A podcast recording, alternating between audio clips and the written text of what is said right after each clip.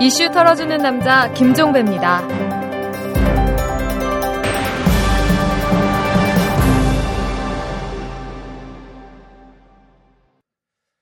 1월 25일 수요일에 전해드리는 이탈남입니다. 어떻게 설은 잘 쇠셨는지요? 여러분 모두 건강하시고 복 많이 받으시기 바랍니다. 임진년 벽두부터 논란이 벌어졌네요. 이 이명박 대통령 부부가 지난 21일이었는데요. 손녀와 함께 서울 통인시장을 찾았는데 손녀가 입은 흰색 패딩이 문제가 됐습니다. 이탈리아의 고급 브랜드인 몽클레르인 것으로 밝혀지면서 300만 원짜리다. 아니다. 30만 원이면 살 수 있다. 뼛속까지 서민이라더니 웬 고급 패딩이냐.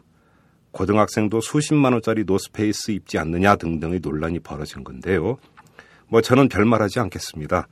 대신 한 심리학자의 말을 전해드리겠습니다. 이 심리학자가 그랬답니다.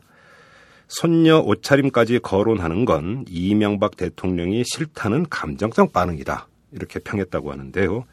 뭐 이 정도로 하겠습니다. 자, 이털남 털기 전 뉴스로 시작합니다.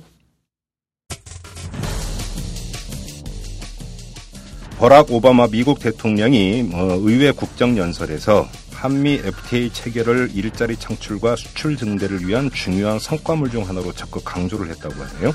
오바마는 조만간 파나마, 콜롬비아, 그리고 한국에 미국산 제품을 사용하는 수백만 명의 새로운 소비자가 생겨날 것이며 조만간 미국의 신형차들이 서울의 거리를 달릴 것이다. 이렇게 말했다고 하는데요. 미국 차만 내달리겠습니까? 국제 변호사가 활개칠지도 모르는 일입니다. 이명박 대통령이 오늘 이 대기업의 근로 시간을 단축해서 일자리를 나누는 좋은 일자리 만들기를 적극 검토해서 본격적으로 추진하라 이렇게 지시를 했습니다. 근로 시간을 단축하면 삶의 질도 향상되고 일자리가 늘 뿐 아니라 소비도 촉진되는 등 사회 전반적으로 선순환이 될 것이다. 이렇게 강조를 했다고 하는데요. 누가 모르나요? 알면서 안 한 지난 세월이 문제였던 거겠죠. 이번엔 한나라당 윤진식 의원입니다. 이 구속된 제일저축은행 유동천 회장의 전관계 로비 의혹을 수사 중인 저축은행 비리 합동 수사단이 유 회장이 한나라당 윤진식 의원에게 2천만 원 내지 3천만 원의 불법 정치 자금을 건넸다라는 진술을 확보해서 수사 중인 것으로 오늘 알려졌습니다. 아, 윤진식 의원은 이명박 대통령과 같은 고려대 상대 경영학과 출신으로 청와대 경제수석 비서관 정책실장을 지낸 대표적인 MB맨인데요. 또 고려대네요. 그리고 또 비리 사건입니다. 오늘 새벽 6시부터 MBC 기자들이 전면 제작 거부에 들어갔습니다. 아, 이들은 제작에서 손을 털고 아침 8시부터 MBC 보도국과 로비에서 출근길 시위에 나섰고요. 뉴스 신뢰도 회복을 위한 전면적 인사 쇄신을 촉구를 했습니다. 이날 참가한 기자들의 규모는 대략 130명가량에 이르렀다고 하는데요. MBC 기자들은 공정보도의 회복을 위해서 전영배 보도본부장과 문초로 보도국장이 퇴진해야 한다. 이렇게 주장을 하고 있는데요.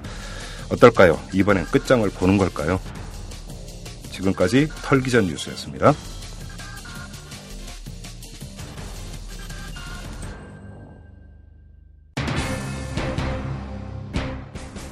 농부들이 겨울에 까치밥을 남겨놓고 하지 않습니까? 이거는 배고픈 사람들이나 배고픈 동물들을 위해서 주기 때문인데 결국 대기업들은 그런 까치밥까지도 다 먹자는데 대기업에서 하다 보니까 결국은 이제 아주 하루 오픈해가지고 좀 하루 일당 챙겨서 생계를 유지하는 지배주주 일가들의 자녀가 어, 새로운 사업을 시작을 하고 그 사업에 결국 기존 그룹에 의존해서 어, 안정적으로 매출을 얻고 수익을 얻고 결국 이것이 어, 세부담 없는 상속으로 이어지는 폐해가 발생하고 이러한 태도는 공간 성장의 파트너로서 책임 있는 태도가 아니라고 생각하며 이제 스스로 역사적 소임을 다하고 경제개혁의 대상으로 전락하는 길을 선택하는 일입니다. 자, 독주하면 떠오르는 곳 청와대겠죠? 하지만 이곳만이 아닙니다. 또 한 곳이 있는데요. 바로 재벌입니다. 이 친기업 정책의 수혜는 독점하다시피 했으면서 공존 또는 이 공생 이런 것은 아예 안중에도 없는 것이 바로 재벌인데요. 빵집을 넘어서 이제는 떡볶이집까지 진출하는가 하면은 며칠 전에는 이 초과이익 공유제 문제를 논의할 동반성장위원회 회의에 아예 집단 불참하는 이런 모습까지 연출을 했습니다. 이 재벌의 독점과 독주, 뭐 이젠 자체 제어는 불가능할 정도의 이런 것 아니냐, 뭐 이런 진단이 나오고 있는데요. 오늘은 이 문제를 한번 탈탈 털어보도록 하겠습니다. 저와 함께 재벌의 독주를 털어줄 분을 모셨는데요. 여러분 기억하실 겁니다. 저희 이털남 3회 이 물가 털기 편에 나오셨던 바로 그분입니다. 이원재 한결의 경제연구소 소장님을 모셨습니다. 자, 소장님 오랜만입니다. 아, 네, 안녕하세요. 네, 설잘 새셨고요. 예, 잘 보냈습니다. 자, 새해 복 많이 받으시기 바랍니다. 네, 복 많이 받으십시오. 네, 흥룡의 해입니다. 승천을 하셔야죠. 자, 오늘 이 재벌, 특히 이 재벌이 시장에서 보여주는 좀 행태 얘기를 좀 집중적으로 했으면 좋겠는데, 네. 제가 좀 이렇게 그 자료를 좀 뒤져보니까 재벌 총수 2, 3세들이 요즘 진출하는 사업 영역에 특성이 있는 것 같아요. 그러니까 빵집, 물티슈, 의류 뭐 이런 거 수입하는 업체 있고, 심지어 구내 식당에도 그 진출을 하고 순대집, 떡볶이집까지 진출을 하고 여기다 뭐 레저 사업하고 네. 이런 거 보면은 먹고 놀고 입고 그러면서 주로 서비스업에 진출을 하는 것 같은데 한마디로 정리를 하면 서비스업 쪽으로 요즘 집중 진출을 하고 있다 이렇게 정리를 해도 될 것 같은데 네. 왜 재벌 총수 2, 3세들이 서비스업에 이렇게 그 눈독을 들이는 걸까요? 아무래도 땅 짓고 헤엄치기라고 생각하기 때문에 그런 것 같아요. 땅 짓고 헤엄치기다. 땅 짓고 헤엄치기다. 어, 그러니까? 일단 그 제조업의 경우 그러니까 이제 우리가 이 어, 기업에서 투자를 한다고 그러면 여러분들이 많은 분들이 많이 헷갈리시는 게 뭐 네. 기업에서 뭘 사업을 벌이고 그럼 투자를 하는 거 아니냐. 그럼 고용도 창출하고 그러니까 음, 그렇죠. 이렇게 생각할 수가 있거든요. 예. 그런데 순대집을 차리는 것하고 음. 반도체 공장을 짓는 것하고는 아주 본질적으로 다른 일입니다. 10조 원어치의 투자를 똑같이 해서 반도체 공장을 하나 짓는 것하고 네. 10조 원을 들여서 전국의 순대집을 모두 직영점으로 차리는 거를 오. 비교하면요. 어떻게 달라요? 두 개가 똑같은 것 같지만 전혀 다른 일이에요. 어떻게 다르냐? 예, 반도체 공장을 짓기 위해서는 우선 신기술에 투자를 해야 됩니다. 그렇죠. 그런데 신기술이라는 것은 사실 어떻게 될지 모르는 기술이거든요. 음, 리스크가 크다. 그리고 리스크가 굉장히 큰 거죠. 예를 네. 들면 옛날에 2000년대 초반에 한참 그 인터넷 거품일 때, 네. 이, 그, 많, 기억하는 분들 많으실지 모르겠는데, 전기선 통신이다. 이런 기술 나왔었어요. 전력선 통신. 그 아, 우리가 아, 그런 게 예, 있었었나요? 코드 꽂아서 이렇게 전기 사용하지 않, 안, 사용하지 않습니까? 예, 예. 그 선을 이용해 가지고 그냥 통신을 할 수 있다. 아, 인터넷선이 아니라 그렇죠. 전기선을 이용해서 그렇죠. 그래서 아, 그게 가능한가요? 그래서 그게 가능한지 안 가능한지 모르는 상태에서 네. 그 기술을 가지고 많은 분들이 거기 투자를 하셔가지고 막 개발을 했었어요. 그런데 오, 안 된 거죠. 완전히 날린 거예요, 그 돈은. 망했겠네. 망한 거죠. 완전히 어, 망한 어, 거고 어, 나중에 어. 사기극이다 뭐다 하는데 예. 말하자면 기술이라는 건 이런 겁니다. 요거 이제 아주 단순한 에피소드를 말씀드렸지만 음. 지금 삼성전자에서 차세대 반도체에 투자를 한다라고 예. 말했을 때 사실 차세대 반도체가 뭐가 될지는 아무도 알 수 없어요. 그렇죠. 4세대 우리가 지금 사용하는 것과 비슷한 형태의 컴퓨터를 사용할지, 비슷한 형태의 핸드폰을 사용할지 뭔지 누가 압니까? 전혀 다른 형태의 바- 그, 저 device가 나올 수가 있는 거거든요. 알면 알면 돈 벌죠. 알면 돈, 돈 버는 거지만 모르는 상태에서 리스크를 네. 아하. 감당하면서 투자를 아하. 하는 거죠. 그게 반도체 투자입니다. 위험 부담이 그만큼 크다. 위험 부담이 굉장히 큽니다. 어. 그리고 순대집을 생각을 해볼까요? 네. 순대집 떡볶이집은 1년에 한국 사람들이 순대나 떡볶이를 얼마나 먹는지는 정해져 있는 겁니다. 그렇죠. 거기에는 리스크가 없어요. 순대를 먹는 사람과 떡볶이를 저- 먹는 사람은 정해져 있고요. 수요가 정해져 있는 거죠. 그렇죠. 정해져 네. 있고 그것을 누가 어떻게 나누어 갖느냐의 싸움이 벌어지는 거예요. 아하. 자, 반도체는요. A라는 기술을 개발을 하는 기업이 있고 B라는 기술을 개발을 하는 기업이 있고 C라는 기술을 개발하는 기업이 있고요. 네. 세 개의 기술이 조금씩 서로 다른 겁니다. 음. 그 중에서 뭐가 하나가 소비자들의 선택을 미래 받으면 거기에 시장이 확 창출이 되고 새롭게 음. 거기서 돈을 벌고요. 선택 못 받으면 그대로 그 돈을 날리고 이제 위험을 그대로 지게 되는 네. 건데 순대 떡볶이는 똑같은데 A라는 회사, B라는 회사, C라는 회사가 들어가서 똑같은 천만 명이 먹는 떡볶이를 놓고 4천만 명이 먹- 먹는 떡볶이를 놓고 나누어 갖는 거예요. 어. 힘 있는 놈이 들어가면 아주 편하게 힘이 있기 때문에 아주 편하게 시장을 장악을 할 수가 있게 되고 있는 사람들이 쫓겨나게 되는 시장이죠. 아니 나누어 먹는다는 얘기에는 조금 그 형편이 어려운 자영업자나 이런 사람들이 그만큼 피해 본다는 얘기가 거기에는 포함이 되어 있는 건데 그건 그건 좀 이따 다루도록 하고요. 아니 아무리 그래도 대기업 아닙니까 재벌 총수의 2사 2세 3세면 국민 정서상 아무리 그래도 어떻게 순대집 떡볶이집을 그렇게 그 침탈을 합니까? 거기다가 옷 수입하고 물티슈까지 수입하고 그 이- 이른바 상도이라는 게 그래도 있는 거 아닙니까? 이건 좀 너무 심한 거 아니에요? 상도이란 것도 있지만 또 거기에 제가 볼 땐 가족애라는 게 있어요. 재벌 총수 일가 사이에 가족에 그렇죠. 자, 생각해 보십시오. 예를 들면 제가 삼성을 지배하고 있는 오너입니다. 네. 아들이 딱 한 명 있어요. 정말 사랑하는 아들이. 음. 얘는 정말 정말 내가 사랑하기 때문에 정말 이 아름다운 인생을 살았으면 좋겠습니다. 네. 근데 내가 삼성생명이라는 회사하고 삼성전자라는 회사 두 개를 갖고 있어요. 음흠. 둘 중에 하나만 물려줄 수 있어요. 네. 그러면 저는 당연히 삼성생명을 물려줍니다. 음. 왜냐하면 어, 시중에 떠도는 얘기가 이런 얘기가 있어요. 삼성생명이라는 회사는 삼성 생명의 현재의 CEO가 예. 경영을 하나 예. 그분 그냥 바로 오늘 물러나시고 그분의 비서분이나 기사분이 경영을 하셔도 큰 경영에 지장이 없는 회사다. 어허, 그러, 어, 진짜로 생각해보니까 그럴 수가 그렇죠. 있겠네요. 보험사고. 그렇죠. 금융사고 예, 예. 서비스업이고 독점력을 갖고 있기 때문에 예, 예. 서비스업에서 독점력 갖고 있으면 그냥 굴러가거든요. 하지만 삼성전자는 삐끗해서 신기술에 투자 하나 잘못하면 몇조 원 날리는 회사입니다. 그렇죠. 기술 트렌드에 한 번 놓쳐버리면 그냥 후발주자 되는 거죠. 그렇죠. 그런 위험한데 우리 아들을 몰아넣을 수는 없는 거죠. 안전한 데 보내야 되고요. 더 안전한 데가 어디냐? 동네 빵집입니다. 사람들이 빵은 반드시 먹거든요. 순대 떡볶이 반드시 먹어요.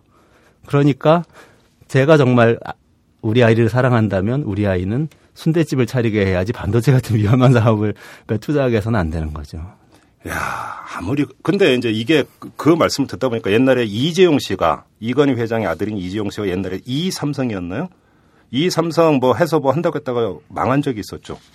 그때. 그렇죠. 러니까 이제 예. 그런 우를 그 되풀이하지 않도록 안전빵으로 가겠다. 이런 이야기인가요, 결국은? 그렇죠. 사실은 이제 제가 이렇게 말씀드리면 논란이 될 수도 있는데요. 예. 이 삼성을 해가지고 말아먹었기 때문에 이재용 씨는 경영 능력이 없고 그러므로 그렇기 때문에 삼성을 물려받아서는 안 된다고 이제 주장하는 분들이 진보적인 분들 중에 계세요. 음. 저는 거기에 상당히 반대를 하거든요. 왜요? 왜냐하면 왜요? 사람이 경영자로 성장하려면 위험한 사업을 해봐야 되는 거고요. 음. 실패를 하는지 성공을 하는지는 사실 운칠기삼입니다. 운칠기삼. 운구일지도 몰라요. 그건 저 국민 스포츠 명절 때 국민 스포츠에서 많이 쓰는 단어. 그렇죠. 그래서 실패를 해보는 해볼 수 있는 위험한 사업을 계속 하는 게 경영자로서 훈련되는 데는 굉장히 좋은 과정이거든요. 이른바 그런 걸 기업가 정신이라고 하죠. 그렇죠. 예. 그런데 이제 그거 쪽 사실은 뭐 작은 사업인데 조금 해보다가 뒤어가지고는 바로 뒤로 물러나서는 몇 년 동안 그냥 근신을 하죠. 예. 이것도 가족의 일환이라고 저는 생각하는데 음흠. 이제는 그런 과정을 다 거쳐가지고 결과적으로는 이렇게 재벌 2세나 또는 예. 대기업들이 예. 동네 이 아저씨들이 하셔야 될 빵집과 음. 뭐 순대집, 떡볶이집까지 진출한 세상이 돼버린 거죠. 아니 그 그러니까 지금 그 기업가 정신을 말씀하셨는데 그 또 이제 그 기업가 정신은 이제 한 측면에 그건 있다라는 건 인정을 하겠는데 또 다른 측면에서 보면은 그래도 건드리지 말아야 되는 영역. 이른바 그래도 그 동네 그 슈퍼 그러니까 사장님의 아들이 아니라 재벌의 아들 손자라는 거 아닙니까? 그러면 그 덩치에 맞게 놀아야 되는 거 아닙니까? 이건 너무 심한 거 아니에요? 그래도 아무리 그래도 그렇죠. 그러니까 이게 정말 심각한 문제인데요. 이 한국 경제가 엄청나게 지금 성장을 했지 않습니까? 예. 예를 들면 1970년대하고 비교하면 엄청나게 많은 성장을 한 상태란 말이죠. 예. 1970년대 삼성이고 현대자동차고 아무것도 아니었지 않습니까, 사실. 근데 그렇죠. 지금 예. 글로벌 스테이지에서 굉장히 잘 나가는 기업들이고 뭐 애플하고 결혼해 만해, 뭐 도요다하고 결혼해 만해 음, 이러고 음. 있는 상태인데 자, 그러면은 이 기업들이 많이 성장했으면 최소한 뭐 그 국민들에게 부를 분배를 하고 이런 것까지는 기대를 하지 않더라도 네. 투자는 많이 해야 됩니다. 아, 그거는 신성장 동력이나 이런 쪽으로 가야 되는 거 그렇죠. 아니냐는 거죠, 제 얘기는. 그렇죠. 바로 그 그런 신성장 동력에 투자를 많이 해야 되는데 예. 그건 이제 자본주의 원칙에 굉장히, 굉장히 충실한 한 입장에서 제가 말씀드리는 거예요. 뭐 분배 이런 거 뭐갈 겨를도 없이. 음. 그런데 수치를 보면은 1970년대 우리나라의 고정 자산 투자 성장률이 17% 이상까지 됐었어요. 네. 그런데 작년에 1%대입니다. 음흠. 이게 무슨 얘기냐면은 공장에 있는 기업들이 한국 내에 있는 공장에는 투자를 하지 않는다는 이야기예요. 더 이상 음. 투자하지 않습니다. 투자를 음. 하, 그들이 투자라고 이야기하는 것은 대부분 떡볶이집이나 빵집 같은 것이겠죠 아마도 그런 음. 것들은 고정자산 투자에 잡히질 않거든요. 대규모 공장들만 잡히는데 그런 위험한 투자는 전혀 하지 않고 있어요. 그러면 이렇게도 해석이 될 수 있을까요? 그러니까 이런 재벌 2, 3세들이 결국은 빵집이나 순대집, 떡볶이집에 투자를 하는 게 거기서 조금씩 벌어서 만족하고 살겠다가 아니라 이제 이들은 이런가 이제 아버지나 할아버지 어떤 경영권을 승계를 앞두고 있는 친구들인데 거기서 자신의 이제 승계를 위해서 자신의 경영 능력을 보여주기 위해서 땅 짓고 헤엄치기 영역에서 일단은 성 그러니까 성과를 내고자 하는 이런 측면이 더 강하다고 볼 수 있는 건가요? 그런 측면이라도 있으면 저는 다행이라고 생각을 하는데요. 이것은 저는 사실 어떻게 보이냐 하면 예. 그냥 위험한데 투자를 하면서 사업을 할 수는 없고 음. 사업을 안 할 수는 없고 계속해서 돈을 벌어서 그 개인의 자산이죠. 자산은 개인의 자산은 늘려야 하니까 네. 그냥 손쉬운 데 투자를 하는 것으로 보여요. 그러니까 자금력으로 밀고 들어가면 장악할 수 있는 시장에 안전하게 들어가서 장악을 하는 거죠. 아, 정말 그런데 그러면 얘기를 좀 바꿔보자. 아까 이제 자영업자 얘기가 나왔는데 결국은 이렇게 되면은 유탄 맞고 고래 싸움에 터지는 건 새우, 그러니까 등 터지는 건 새우라고 결국은 이 피해는 고스란히 자영업자들한테 가는 거 아닙니까? 사실 제가 지금 본의 아니게 예. 이 재벌 소수 이 재벌 가- 일가 분들에 대해서만 말씀을 드렸는데 예. 이분들에 대해서만 이야기할 건 아니고요. 예. 제가 볼 때 한국 경제가 전체적으로 성한 사람들과 성박 사람들로 나눠져 있습니다. 그럼 성한 사람들은 재벌 말고 또 누가 있는 겁니까? 어, 조금 범위를 넓혀서 예. 성안에는 어, 제조업 대기업에서 일하시는 정규직 노동자들까지도 포함을 시킬 수 있다고 저는 봅니다. 아, 그래요? 그나마 우리 사회에서는 안전한 곳에서 살고 계신 분들이죠. 음. 안전한 곳에. 예를 들면 어, 뭐 삼성전자, 현대자동차 같은 곳에서 정규직으로 일을 하시고 계신 분들 아, 예, 예, 예, 예. 그런 분들은까지 성안에 있다고 볼 수 있는데 문제는 뭐냐면 그러니까 자영업자 이야기하시니까 생각이 났는데요. 실제로 이 성 안에 계신 분들이 숫자가 계속 늘면 괜찮거든요. 전부 다 성 안에 들어가 살면 되지 않습니까? 네. 성 안에 따뜻한 햇살이 비치고 좋은 사회 인프라가 있고 음. 뭐 소득이 많이 발생하는 곳인데 거기 다 들어가서 살면 되거든요. 그런데 음. 이 숫자가 점점 줄고 있다는 게 문제입니다. 이른바 1%입니까? 이른바 1%죠. 근데 실제로 숫자를 계산을 해보면요, 어, 한국의 어, 2,000대 기업, 예. 그 2,000대 기업이면 대체로 어, 우리가 흔히 생각하는 제조업 대기업 음. 그리고 대기업들의 하청을 받는 1차 협력업체 정도까지도 모두 포함되고 우리가 아는 모든 기업들이 대, 략 포함된다고 보면 됩니다. 이름만 들면 알만한 기업은 다 들어간다. 그렇죠. 예. 그리고 한국의 기업 중에서 1%가 대기업이에요. 기업의 숫자로 따지면 아하. 99%가 중소기업이고 음. 그런데 그 1, 그, 이, 그 2,000대 기업에서 어, 고용하고 있는 어, 일자리가 예. 우리나라의 전체 인구의 5%가량 됩니다. 어. 그 중에서 정규직을 따져보면은 예. 추산해보면 3%가량 됩니다. 어허. 3%. 성 안에 3%가 있다고 저는 봐요. 예. 그리고 성 밖에 나머지가 다 있는데 네. 문제는 성 밖에 있는 사람들은 점점 늘어난다는 거예요. 성 안에 있는 그 제조업에 종사하시는 분들이 예를 들면 어 1990년하고 작년 예. 20년 동안을 비교를 해보면요. 90년대 초에 제조업 종사자가 380만 명 정도까지 갔었어요. 음흠. 그런데 어 지금 320만 명대입니다. 줄었네요. 60만 명 줄었습니다. 예. 그동안 인구도 굉장히 많이 늘었고요. 예. 글로벌 기업들도 많이 늘었는데 예. 종사자가 줄었어요. 어허. 그리고 서비스업을 한번 볼까요? 서비스업은 유- 물건 사고 파는 유통업이나 어, 가사 간병, 뭐 교육, 보육, 음. 의료 같은 사회 서비스 뭐 이런 상대적으로 열악한 업종이거든요. 여기 종사자들은 엄청나게 늘어납니다. 음. 90년대 초반에 700만 명이었는데 2000년대 후반에 1200만 명까지 늘어납니다. 거의 두 배 가까이 늘어났네. 그렇죠. 경제 구조가 근본적으로 바뀌고 있는 겁니다. 그 이유야 뭐 자명하죠. 제조업에서 일자리가 그만큼 주니까 먹고는 살아야 되고. 그러니까 결국은 가게 차리고 일한다는 이야기인데. 근데 동네 골목 상권에서 결국 또 과당 경쟁이 빚어져서 망하는 가게가 속출한다는 이야기고. 그렇죠. 그렇지 않아도 경쟁이 심하기 때문에 네. 점점 망해가고 어려워지고 있는데 여기에 또 재벌까지 끼어드는 거 아닙니까? 그렇죠. 그리고 기왕, 기왕에 지금 그 시장에서 예를 들면 동네에서 빵집을 운영하고 계시- 계시는 분들이 한계 상황에서 운영을 하고 있거든요. 네. 여기에 추가로 투자를 해야 된다거나 마진을 더 높여 잡힌다거나 가격을 더 다운 시켜야 되는 상황이 오면 퇴출될 수밖에 없는 상황에서 간신히 간신히 이제 연명을 하고 있는데 음.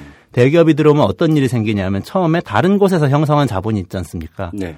반도체를 팔고 자동차를 팔고 이렇게 제조업에서 형성된 자본을 여기다 한꺼번에 투자를 하면 훨씬 더 낮은 가격으로 소비자들한테 접근을 할 수도 있게 되고요. 훨씬 더 공격적으로 마케팅을 펼칠 수 있게 돼요. 그럼 한계 상황에 있는 분들은 내몰리는 거죠. 그렇죠.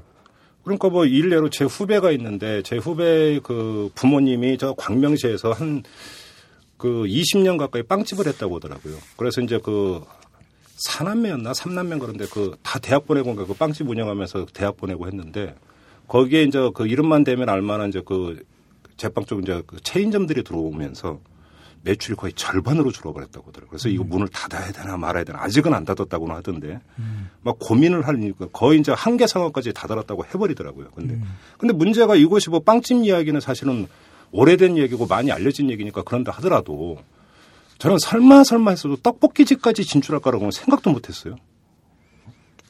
빵집이나 떡볶이집이나 뭐, 뭐 별로 차이가 뭐 없죠. 큰 차이는 사실. 없죠. 뭐 네. 프랑스 같은 데서는 빵, 빵 우리 떡볶이가 그들의 빵이나 마찬가지일 것 같으니까 어쨌든 간에 사람들이 늘상 먹고 마시는 네. 음. 이 아주 안전한 사업거리라는 데는 별로 변함이 없는 거죠. 근데 이렇게 자영업자들을 구석으로 내몰아서 이들을 망하게 만들면 이들은 어디로 가란 말입니까 도대체?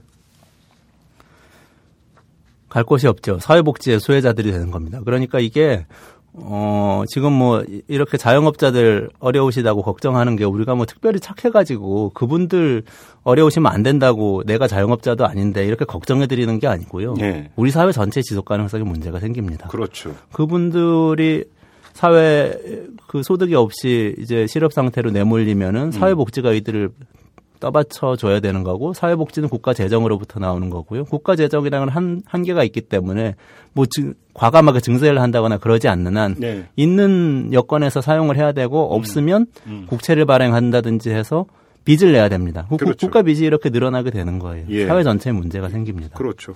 지금 자료를 보니까 20개 대기업 집단, 그러니까, 그러니까 재벌의 이제 서비스 계열사가 376곳인데 이들이 서비스업에서 그러니까 그 올리는 매출액이 국내 서비스 산업 총 생산의 55.6%라는 지금 데이터가 있던데 이러면 거의 절반 이상을 이들이 지금 서비스업 분야에서 지금 다 걷어가고 있다는 이야기가 되니까 그 수없이 많은 그 자영업자들이 결국은 망하고 몰리고 빚내서 겨우 가게 유지하고 이런다는 이야기가 되는 것 아닙니까?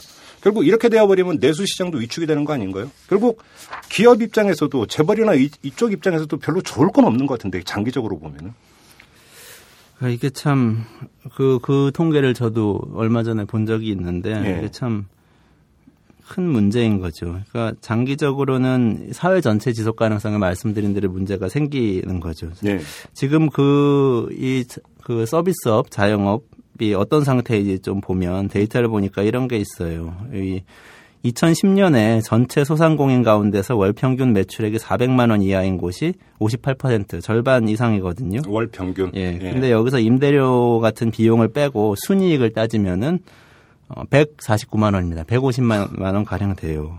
순이익이 100만 원 이하인 업체도 절반 이상이 되고 도시 노동자 가구의 평균 소득에도 훨씬 못 미치는 거 아닙니까? 훨씬 못 미치죠. 그리고 이분들이 가장일 경우에는 150만 원 가지고 생활하기가 도저히 불가능하죠. 쉽지 않은 상태죠. 예, 예, 예.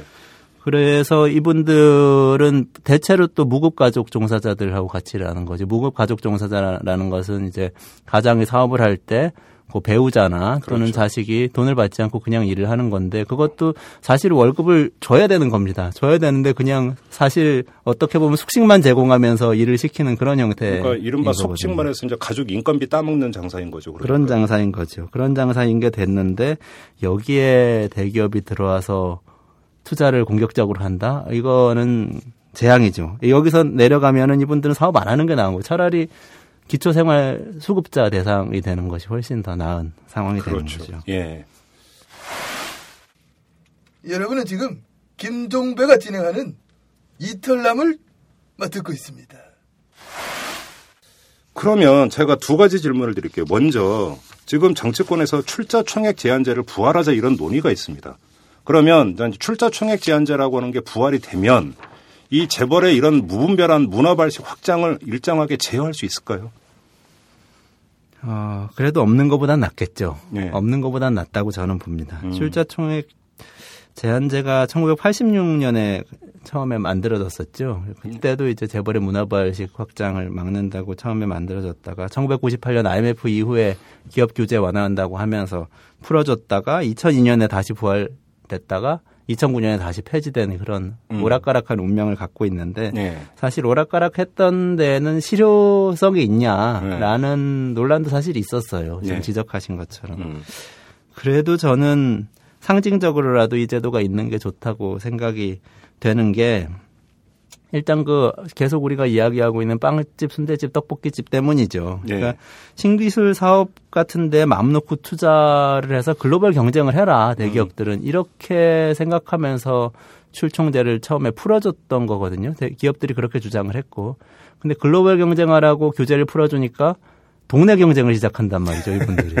동네에 가서 예, 예, 왜더 예. 넓은 데 가겠다고 광고는 그렇게 많이 하시면서 실제로는 음. 동네에 가서 장사를 하시는지 모르겠는데 음.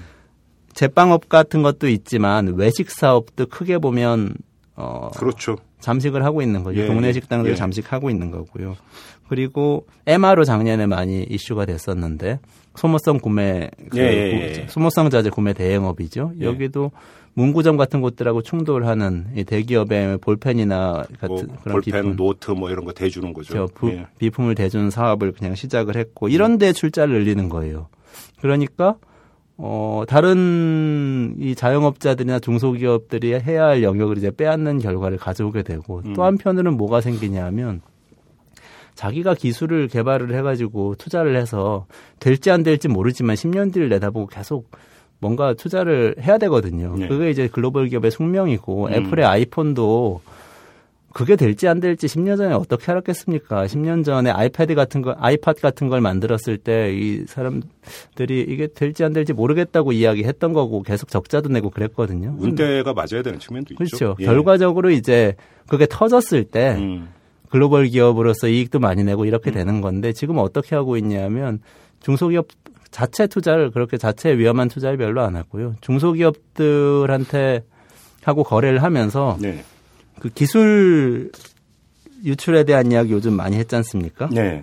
그 괜찮은 기술이 있다 싶으면은 그 정상적인 방법을 통하지 않고 그 기- 기술을 가져가 버리는 거예요. 그러니까 처음에 음, 음, 음. 정상적으로라면 이제 투자 기술에 투자한다는 것은 예를 들면 기술 벤처 기업들 자기가 돈을 대서 출자해서 만들어 가지고 거기서 사람도 뽑고 여- R&D를 시켜 가지고 R&D 결과를 보고 시장성이 있는지 없는지 테스트해서 승부를 봐야 되는 거죠. 그게 네. 아니고 중소벤처 기업들하고 이렇게 하청 관계를 맺으면서 보고 있다가 괜찮은 기술 가진 기업이 있으면 그 기업에 전혀 하나도 투자한 바가 없음에도 불구하고 어떻게 해서든 그 기술을 빼내오는 거죠. 그렇죠. 사람을 빼놓든지 뭐 기술을 익혀가지고 자기들이 수행하는 걸로 하든지 뭐 이런 식으로 계속 실제 우리가 원했던 글로벌 경쟁이라는 걸 하지 않으니까 출총제 폐지라는 거는 사실 이제 그 전혀 그 처음에 의도했던 바를 전혀 달성하지 못한 정책이 됐고 그러니까 일단은 상징적으로라도 이어가는 게 좋다 저는 근데 일단 왜 제가. 여쭤보냐면 네. 자, 출자 총액 제한자의 이제 이해를 돕기 위해서 간단히 설명을 드리면 출자 총액 제한자라는 게 이런 거잖아요. 총 자산 규모가 10조 원이 넘는 대기업 집단에 이제 그 속해 있는 계열사 가운데 그러니까 자산 규모가 2조 원 이상 되는 계열사는 자산의 40% 이상을 출자할 수 없도록 하는 거 아닙니까? 그렇죠. 그러니까 단순 계산하면 그러니까 삼성그룹에 속해 있는 어떤 계열사가 자산 규모가 2, 조 원인데 거기서 8천억 원 이상은 투자할 수 없다는 얘기는 8천억 원 미만은 투자할 수 있다는 얘기잖아요. 그런데 제가 여쭤보는 게 이거예요. 빵집 체인을 만드는데 순대집 체인을 만드는데 8천억이 아니라 천억이어도 되는 거 아니냐라는 거죠. 그러면 출총제라는 것을 부활시켜봤자 사실은 동네 상권에 그러니까 치고 들어가는데 구멍이 너무 큰 그물이라는 거 그물이 아니냐. 제가 여쭤보는 게 바로 그 점입니다. 구멍이 굉장히 큰 건물이죠. 그러니까요. 부활할 거면 오히려 더 촘촘하게 짜야 되는 거 아니냐라는 거죠. 사실은 제가 성안하고 성밖이라는 이제 그 비유를 써가지고 말씀을 드렸는데 또 이제 글로벌 경쟁과 동네 경쟁에 대해서 말씀드렸지 않습니까? 예. 저는 그 기본적으로는 어떤 생각을 갖고 있냐면 글로벌 경쟁을 해야 되는 분들은 글로벌 경쟁을 해야 된다고 보는 거예요. 음. 동네에 너무 눈을 돌리지 마시고 예. 대신 글로벌 경쟁을 하는 데 있어서 뭐 어려운 점들이 있을 수가 있거든요. 음. 그게 규제일 수도 있고요. 때로는 뭐 R&D가 부족해서 국가의 지원을 받아야 될 수도 있고 뭐 자본이 부족해서 시장의 도움을 받아야 될 수도 있고 여러 가지가 있는데 그것들은 도와줄 수 있다고 봐요. 음. 우리 사회가 그래도 글로벌 기업 몇 개를 가져야 된다 이런 생각이라면 예. 투명하게 경영하고 책임 있게 경영하면은 그렇게 음, 하는 음, 거죠. 음, 음. 그런데 local 경제, 우리 제가 동네 경제라고 말씀드린 local 경제로 오면 이건 이야기가 완전히 달라집니다. 그렇죠. 여기는 경쟁에서 이익을 많이 내는 사람이 그 독식하게 되는 그런 질서 자체가 여긴 맞지가 않아요. 음. 그 질서가 여기에 들어오도록 허용하면은 이 정부가 제도적으로 이 우리 경제가 사지로 가도록 방임을 하는 겁니다. 근데 오랫동안 방임을 해왔어요. 방치를 해와서. 옆집 건너집이 다 이제 망한다는 걸 전제로 하는 거니까. 그렇죠. 그렇죠. 예. 네, 누군가가 이기면 누군가 지는 곳이거든요. 그렇죠. 여긴. 글로벌 경쟁은 조금 달라요. 우리가 음. 정말 경천동지와 신기술 개발해서 나가면 없던 시장도 만들어낼 수 있는 곳이고 그렇죠. 부가가치를 굉장히 높일 수가 있는 곳인데 음, 음. 동네에는 그렇지가 않고 여긴 다른 룰이 적용돼야 돼요. 예. 글로벌 경쟁을 하는 그 성안의 이 사자 같은 플레이어들이 동네에 와가지고 이 소들이 풀 뜯어먹고 사는 동네, 동네거든요. 여기 와서 경쟁을 하게 되면 안 됩니다. 음. 근본적으로 이 룰을 다시 재정비해야 됩니다. 그러니까 그런 면에서 출처 총액 제한제를 부활을 하더라도 이전 제도를 그냥 단순히 복원시키는 차원이 아니라 좀 나눠야 되는 게 아니냐. 그러니까 예를 들어서 지금 이원재 소장께서 말씀하신 대로 출총제를 부활을 한다 하더라도 첨단 산업 분야라든지 이런 데 같은 좀 예외 규정을 두는 대신에 동네 상권에 침탈하고 이런 업종 같은 경우는 오히려 뭐 자산 규모의 40%가 아니라 10%든 5%든 훨씬 더 그러니까 촘촘하게 제한 규정을 둬야 돼. 야만이 이게 효과가 있는 게 아니야 이런 생각이 들거든요. 그러니까 이- 지금 이 대목에서 저는 이제 상당히 근본적인 이야기를 좀 해보고 싶어요. 예, 예, 예.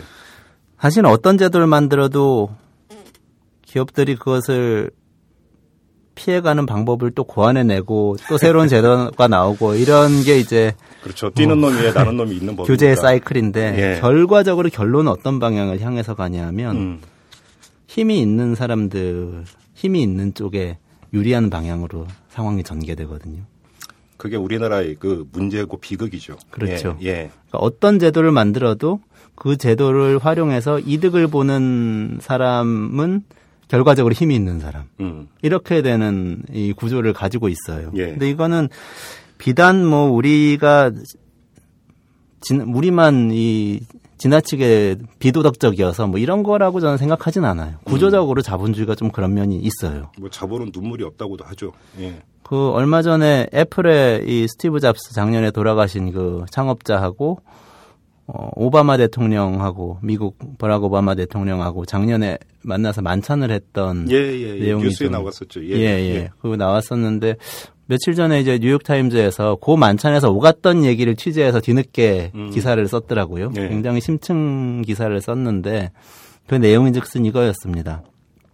식사를 하다가 이제 굉장히 오바마 대통령 아마 관저에서 식사를 했던 걸로 알고 있는데 오붓한 분위기였어요. 네. CEO 몇 명하고 같이 이야기를 하는데 음. CEO들한테 하나씩 하나씩 그 말을 시키고 시키다가 스티브 잡스 씨도 한 말씀 해보세요 하니까 음. 스티브 잡스께서 오- 옹께 옹이라고 또 부르시죠.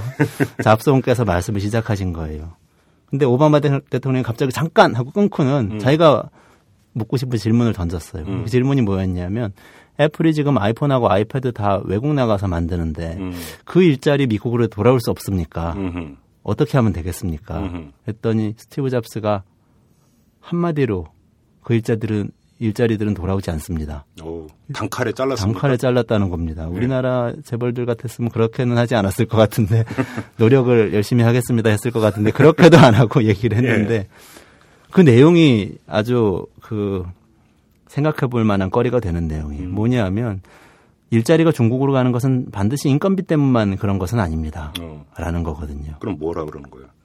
인건비뿐만 아니라 속도와 유연성이 있다. 어. 이렇게 이야기를 하는데 그 이면 속도와 유연성이라는 말이 내포하고 있는 것을 알아야 돼요. 2007년에 아이폰이 나오는데 한 가지 예입니다. 아이폰이 나오는데 스티브 잡스가 막판에 아이폰을 그 디자인을 수정을 했어요. 네.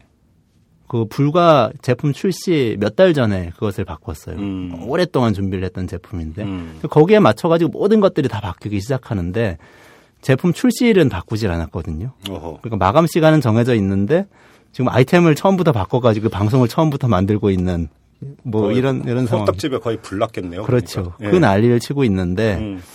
마지막으로 이 중국에서 이 아이폰을 졸업하는 팍스콘이라는 예, 예. 대만 공장에 오더가 간 게 밤 시간이었어요. 자정에 음. 아 지금 아이폰 디자인이 갑자기 바뀌어가지고 제조를 다시 처음부터 해야 되니까 음. 디자인 바꾼 걸로 제조하세요라는 오더가 중국 시간으로 밤 12시에 갔습니다. 네. 그랬더니 팍스콘에서 바로 자정에 노동자 8천 명을 집합을 시켰어요. 공장으로 출근하세요 했더니 8천 명이 출근을 한 겁니다. 밤 12시에? 밤 12시에. 예. 그래서 음료수 하나하고 비스켓 몇 개를 주고 예. 자 드시고 지금부터 일합시다. 그때부터 일하기 시작해서요. 특근 수당은 줬답니까? 아 특권 수당은 아, 제가 확인은 해보지 못했는데 폭- 폭스콘에 연락해가지고 한번 좀 확인해 보도록 하겠습니다. 96시간 만에 예. 96시간 만에 이 8천 명이 매일 아이폰 만 대씩을 조립하는 상황이 됐다는 거예요. 호휴. 86시간 만에요. 96시간 만에. 그러니까 96시간? 예. 디자인이 바뀌었는데도? 예, 나흘 만에 예. 하루에 만 대씩 아이폰이 생산하는 새로운 디자인 아이폰이 생산되는 공장이 된 거예요. 어. 그러니까 이거 무슨 얘기냐면 속도와 유연성, 예, 아름다운 예. 말들이잖아요. 예. 아름다운 말들 속에 뭐가 있는지 생각해 봐야 됩니다. 스티브 잡스가 그 실리콘밸리에서 맨 꼭대기에 CEO 자리에 앉아서 디자인 이렇게 바꿔야 되겠어라고 생각하는 것이 음. 얼마나 빠르게 그 실제 실행으로 옮겨지느냐가 사실은 기업 경쟁력의 가장 중요한 키포인트거든요. 예. 그런데 그게 빠르게 실행되려면 노동자들의 인권이 침해되어야만 되는 거죠. 노동 조건이 열악해지는 거죠. 그렇죠. 예. 자정에도 나가야 되고요. 비스켓 그렇죠. 하나 먹고 일해야 되고 그렇죠. 이런 상황이 되는 거죠. 음. 그러면 다시 이야기를 거꾸로 돌려보면 미국으로 일자리 돌아올 수 있겠습니까? 아니요라고 대답한 건 미국 사람들은 그렇게 못한다는 겁니다. 그렇죠. 미국 사람들은 그렇게 대할 수가 없기 때문에 음. 아이플이 자랑하는 속도와 유연성을 혁신과 이 엄정하게 지켜진 이 제품 출시를 맞출 수가 없다는 거예요. 음흠. 비단 인건비 때문만이 아니고 음흠. 여러 가지 다른 인권적 조건 때문에. 예. 그러면 아, 이 상황이 심각한 거죠. 그러면 애플이 지금 지금의 자본주의 체제에서 가장 훌륭한 기업으로 되어 있는데 예. 지난 분기에 이익을 뭐 분기이익을 15조 원을 냈다고 발표를 했더라고요. 분기. 분기 연, 연, 연이 아니고요. 분기이익입니다. 3개월 동안. 예, 예. 그런데 이 기업에서 그 아름다움을 구현하는 과정에서 희생해야 되는 것들이 만약에 이런 거였다면 음. 이 체제가 정말 괜찮은 체제인 건가 이런 그렇죠. 생각을 해봐야 되는 거예요. 그리고 그, 예. 똑같은 거예요. 똑같은 동기로 음. 똑같은 동기로 대기업들이 위험을 줄이고 이익을 더 늘리기 위해서 서비스 산업에 진출하는 거거든요. 음. 당연한 거 아닙니까? 위험을 줄이고 이익을 많이 늘리면은 돈을 이익을 많이 내게 되는데 당연히 기업으로서 해야 되는 선택이죠. 예. 이 체제는 그런 선택을 강제하고 있는 거죠. 자, 그러면 제도 모색도 필요하지만 지금 아까 이원재 소장도 말씀하신 대로 제도를 아무리 만들어봤자 또 그 구멍을 찾아서 또 살 길을 찾는 게 자본이에요. 그러니까 제도가 모든 것에 대안은 될 수가 없습니다. 결국은 목마른 사람이 우물 판다고 또 결국은 우리 서민들의 어떤 자구책이라고 하는 것 내지 이런 것들을 좀 마련을 해야 되지 않을까 싶은데 그런 점에서 대안이 있을 수가 있을 거예요. 저는 저는 두 가지를 말씀드리고 싶어요. 예. 두 가지. 예.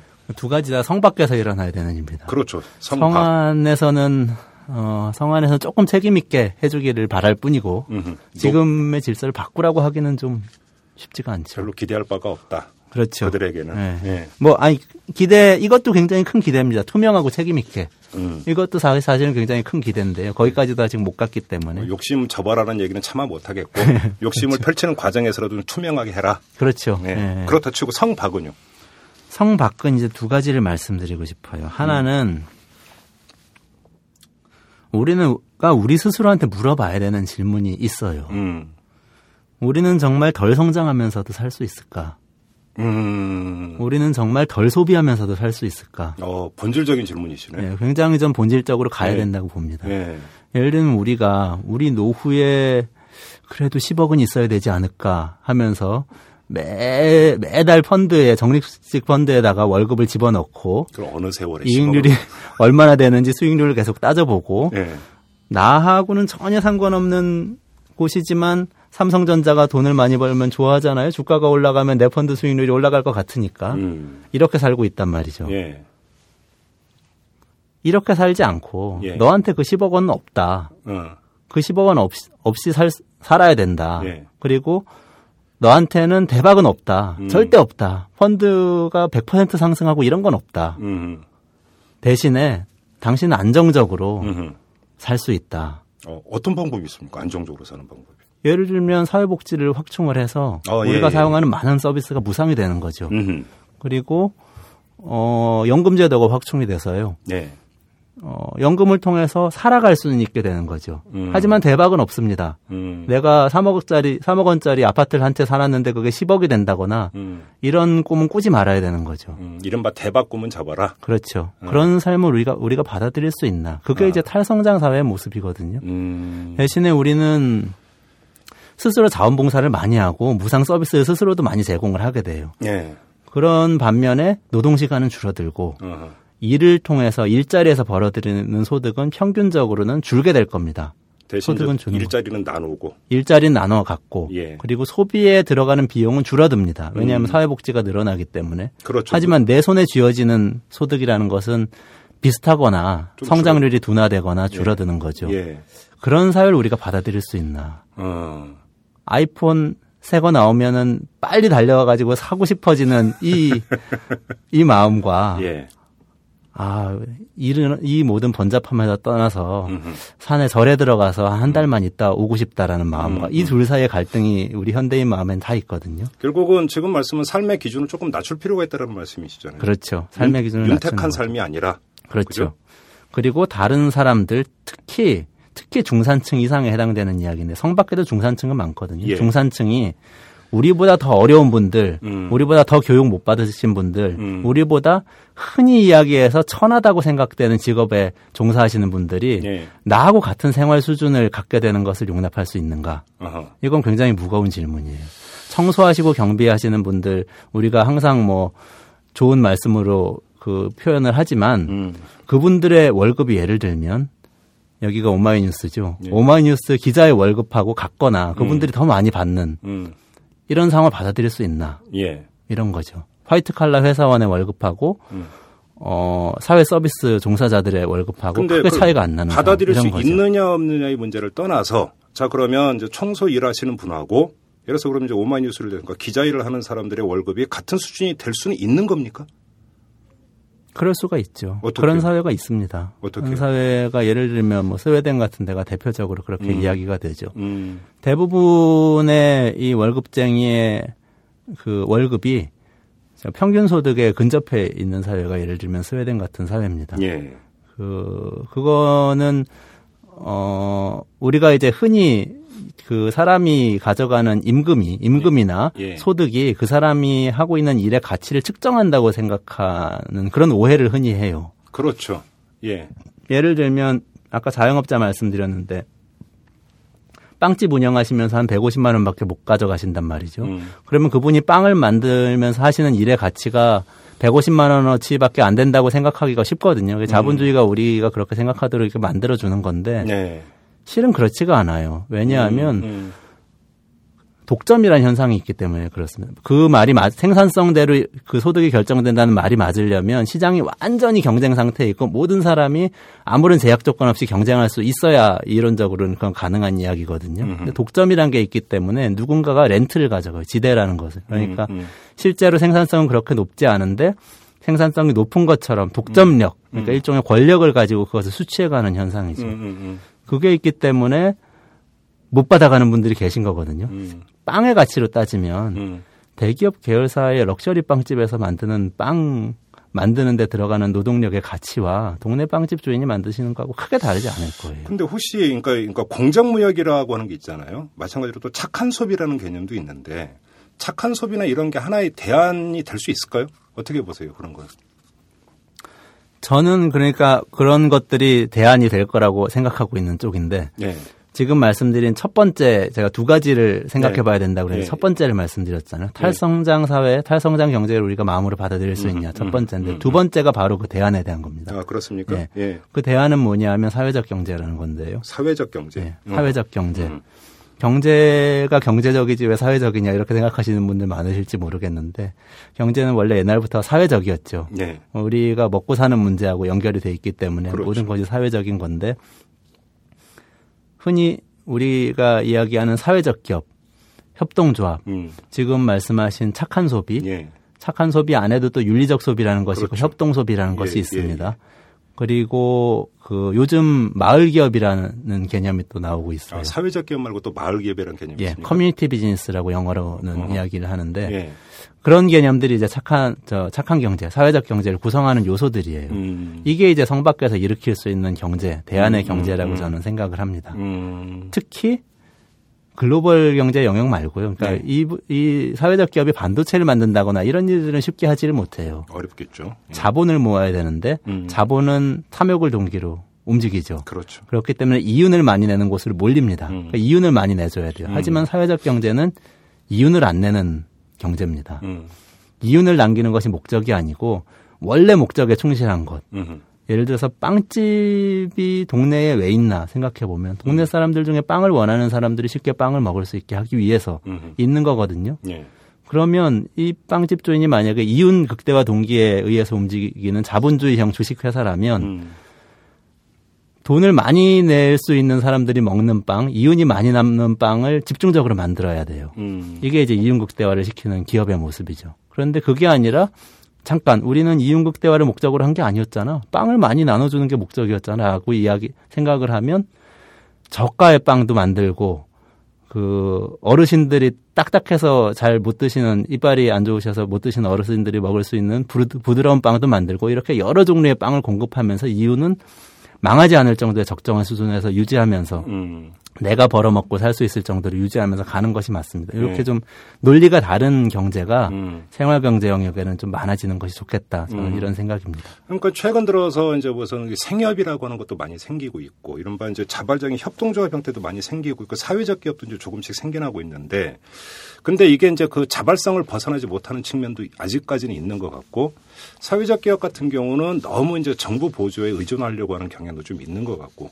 오히려 제도 모색을 꼭 출자 총액 제한제만이 아니라 이런 것들을 활성화시키는 쪽으로도 제도를 한번 모색해 볼 수 있는 거 아닐까요? 저도 그렇게 생각을 하는데요. 예. 그, 그 대안에 투자를 해야 될 때다 이렇게 음, 생각을 음, 합니다. 음, 음. 그러니까 이게 며칠 전에도 빌 클린턴 전 미국 대통령이 그 파이낸셜 타임즈에 칼럼을 썼더라고요. 예. 칼럼을 썼는데 이 양반이 정치인이라 그런지 굉장히 부드럽게 쓰긴 했는데 음. 결론이 이겁니다. 지금의 자본주의는 문제 해결에 실패했다. 음흠. 지금부터는 기업과 시장이 경제적 성과만 내지 말고 네. 사회적 성과를 같이 내야 된다. 음. 사회 문제를 같이 해결해야 된다라는 음. 건데 다시 말해서 이윤을 포기하라는 얘기예요. 그게 가능할까요? 기업 보고 이윤 아, 포기하는 그래서 게. 제가 클린턴 대통령 꼭 한번 만나 가지고요. 이야기를 해 주고 싶습니다. 당신이 생각하는 그 희망은 어. 뭐 생각은 동의를 하는데 음. 현실로 이루어지지는 않을 것이고 그것이 이루어질 곳이 한 군데 있는데 음. 그것은 바로 사회적 경제 영역에서 일어난다. 음. 그렇게 말씀드리고 싶어요. 어. 그리고 정부 지원 말씀하시는데 예. 이게 우리가 갖고 있는 굉장히 큰 편견이에요. 그러니까 어려운 동네는 다 정부 지원으로 먹고 산다. 음. 사실 우리나라에서 정부 지원을 가장 많이 받은 사업체들은 대기업 아닌가요? 대기업들이죠. 그렇죠. 저도 그렇게 알고 있어요. 삼성전자, 현대자동차, 예. 포스코 이런 곳들이 가장 큰 혜택을 입은 곳들이에요. 연구 개발 이런 것도 다 거기서 가져가고. 그렇죠. 현재만 따져도 그래요. 현재만 따져도 2000 2010년이죠. 영 국가 그 R&D 예산이 엄청난 액수가 있는데 예. 이게 2010년 한 해만 1조 2천억 원이 대기업에 지원이 됐어요. 1조 2천억이요. 예, 1조 2천억 원. 음. 1조 2천억 원은 우리 일반인들은 상상하기 힘든 액수죠. 공이 몇 개인지 기업도 가능합니다. 예. 그리고 연구개발비니까 오롯이 그 목적을 향해서 사용된 돈이니까 음. 이것이 어 뭐죠 이게 그러니까 대기업들 지원했다는 얘기 아닙니까? 이 그렇죠. 대기업들이 정부 지원받아서 먹고 살고 있네요. 근데 네. 따지고 들어가면 한도 끝도 없는 거죠. 경부고속도로부터 시작해서요. 예. 포스코, 뭐 철강 공장, 차관 도입 이 모든 것이 다 지원입니다. 전부 다 우리 사회가 음. 피땀 흘려서 걸 지원을 해준 거예요. 우리 그렇죠. 국가대표 선수 키운 겁니다. 그것도 다 결국은 국민 세금이죠. 그렇죠. 예. 그걸 이제 중단하고요. 제 얘기는 사회적 경제를 이제 지원을 해야 된다는 겁니다. 음. 경부고속도로를 놓아 놓고 포철 그 철강 제철소를 만들었던 것처럼 음. 사회적 경제에도 그런 것들이 만들어져서 이제 국가대표 키우는 건 다 했으니까 음. 동네 축구팀 좀 만들어 보자. 동네에서도 축구 좀 하게. 음. 축구장도 음. 건설하고 음. 이런 얘기입니다. 예를 들어 사회적 기업 지원하는 거 이제 비판을 많이 하는데 저는 지원 지금처럼 할 게 아니고 훨씬 더 크게 해야 된다고 아, 생각합니다. 오히려 오히려 훨씬 더 어. 크게. 물론 이제 껌껌이 인건비를 지원하고 이러니까 음. 정치적 형평성 문제도 생기고 특혜 시비가 생기고 그러는데 그런 것들 기술적으로 인프라를 지원하는 방식으로 음흠. 기업한테 공단을 지원한다거나 음. 그런 방식으로 바꿔서 지원을 하면 됩니다. 아 그래요. 협동조합 기본법도 이번에 만들어졌잖아요. 예. 그래서 올해 12월부터 발효가 돼서 아하. 이제는 협동조합이라는 거는 뭐 자본주의 주식회사는 자본이 지배하는 기업이라면 협동조합은 사람이 지배하는 기업이거든요. 그래서 1인, 1인 1표제로 민주적으로 음, 음. 의사결정을 하고 그러는데 그런 것들 많이 만들어질수록 전폭적으로 지원을 해야 됩니다. 음. 사회적 기업도 마찬가지고 음. community business 마을 기업도 마찬가지고. 음, 그래요. 예, 지금까지 뭐 이제 쭉 얘기를 했는데 지금까지 했던 얘기와는 전혀 결이 다른 평소 궁금했던 거 하나만 여쭤보고 마무리를 하도록 할게요. 이른바 이제 고용 없는 성장이라는 얘기를 많이 하잖아요. 그러면서 결국은 그러니까 이명박 정부 들어서 이 수출 산업 쪽에 집중 투자를 했는데 그 수출 산업에 집중 투자한 과실은 대기업이 다 가져갔는데 그 대기업의 과실이 이른바 트리클 다운 효과라고 해서 내수로 환류가 되는 게 아니라 산에 어떤 뭐냐면 어, 금고에 그냥 차곡차곡 쌓이고 고용은 없고 고용 없는 성장이 이루어진다 이런 얘기를 많이 하는데 근데 이것이 결과적으로 그렇게 욕, 그러니까 그 비판하는 것은 비판하는 거고 근데 일각에서는 이런 얘기를 하거든요. 이게 자꾸 대기업이 첨단 산업 쪽으로 가니까 지금까지 했던 얘기는 다른 얘기죠. 그러면 공장 자동화가 이루어지고 그러면 어떤 인력 고용이 어차피 줄어들 수밖에 없는데 어쩌란 말이냐 이렇게 이야기하는 사람도 있어요. 결국은 어쩔 수가 없는 겁니까? 고용 없는 성장이라고 하는 것은 되돌릴 수가 없는 건가요? 되돌릴 수 없죠. 없습니까? 네. 순창 있잖아요. 예. 전라북도 순창에 고추장 유명한데. 네, 고추장 유명하잖아요. 예. 1990년부터 2010년까지 20년 동안 고추장 매출이 0원이었던 것이 어, 지금 한 3천억까지 늘었거든요. 네. 공장이 막 들어서서 고추장을 막 대량 생산하면서. 음. 그런데 그동안에 일자리가 300개 가량이 새로 생겼어요. 네. 고추장 공장에서 일하는 분들이죠. 음. 거기서 그 거기 가서 고추장 공장 짓고 그 하는 대기업들이죠. 주식회사 대상을 중심으로 해서 이루어지고 있는데 예. 열심히 했습니다. 지역 그 사회공헌 활동 열심히 하고요. 음. 지역 주민들 많이 채용했어요. 대상에서는 한 200명 정도까지 지역 주민을 음. 고추장 공장에 채용하고 뭐 전배시켜서 하고 이런 식으로 안 하고 일자리 음, 창출도 했습니다. 그런데요, 그 20년 동안 순창군의 인구는 5만 명에서 3만 명으로 줄어들었어요. 어허. 열심히 해도요. 예. 대기업이 열심히 해도 이 문제 해결 안 됩니다. 아하. 제 그 순창은 대한민국의 축소판이고요. 음. 미국의 축소판이에요, 사실. 애플이 열심히 해도요. 미국의 문제는 해결이 안 됩니다. 그렇죠. 일자리는 돌아오지 않아요. 말씀하신 음. 대로 생산성 높아지고 사람은 점점 줄어듭니다. 음. 일자리는 어디에 생기냐 하면 생긴다면 사- 생활경제 영역에서 생기거든요. 우리가 흔히 서비스업이라고 이야기하는 거. 그러니까요. 그 일자리를 어떻게 할 것인가를 생각해 봐야 되는 거예요. 그 일자리를 지금 순창군에서 이렇게 열심히 고추장 만드는 뭐 대상이나 삼성전자나 현대자동차 같은 논리로 음. 만들게 할 것인지 음. 그렇게 최소의 일자리로 최대의 효율을 내는 기업으로들이 만들게 할 것인지 아니면 그런 거 말고 이익은 별로 안 내도 되고 우리 생활은 뭐 생활할 수 있을 정도로 살아도 되는데 일자리를 최대한 많이 늘리자. 대신 소득이 좀 모자라는 부분은 사회복지를 통해서 음. 해결하도록 하자. 음. 이런 논리를 가진 새로운 경제, 사회적 음. 경제에 맡길 것인지 음. 이거 우리 사회가 선택을 해야 돼요. 결국 그 말씀은 이제 서비스업 분야도 이제 발상의 전환이 필요한 때가 왔다라는 말씀이시네요. 그렇죠. 결국은 이제 어떤 자영업자를 어떻게 보호할 것이냐라고 하는 고답적인 차원을 넘어섰다. 이렇게 정리를 해도 될 것 같네요, 말씀은. 그것을 이제 근본적으로 넘어서야 된다고 저는 음. 생각을 합니다. 알겠습니다. 자, 지금까지 쭉 이 재벌의 어떤 시장에서 보여주는 행태, 특히 재벌의 독주 이 문제에 대해서 다뤄봤는데요.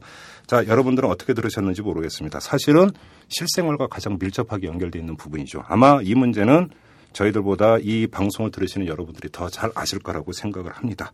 자, 여기는 이 정도로 마무리하도록 하겠습니다. 지금까지 한겨레 경제연구소의 이원재 소장과 함께했습니다. 자, 소장님 고맙습니다. 네, 고맙습니다. 네. 아, 속 시원하다. 이털남 아저씨, 이것도 한번 털어주세요. 이것도요. 요것도요. 요것도요. 저것도. 요것도. 털게 참 많은 세상이죠? 오마이뉴스가 만드는 daily 팟캐스트 방송 이슈 털어주는 남자. 또 뭘 털어드릴까요? 이털남 트위터에 올려주세요. 이털남 아저씨가 탈탈 털어주신답니다. 이털남 트위터는 골뱅이 하시고 영어로 오마이 탈탈. 트위터에서 이슈 털어주는 남자를 검색하시면 금방 찾으실 수 있습니다. 여러분의 불꽃 mention 기다릴게요.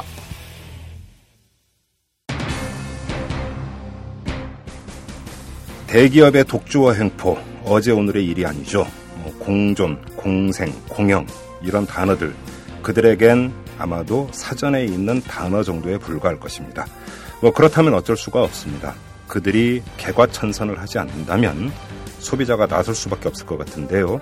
그래서 착한 소비 이 네 글자를 떠올려 봅니다. 자본의 탐욕에 맞서는 방법은 소비자의 윤리일 테니까요. 지금까지 이털남 김종배였습니다.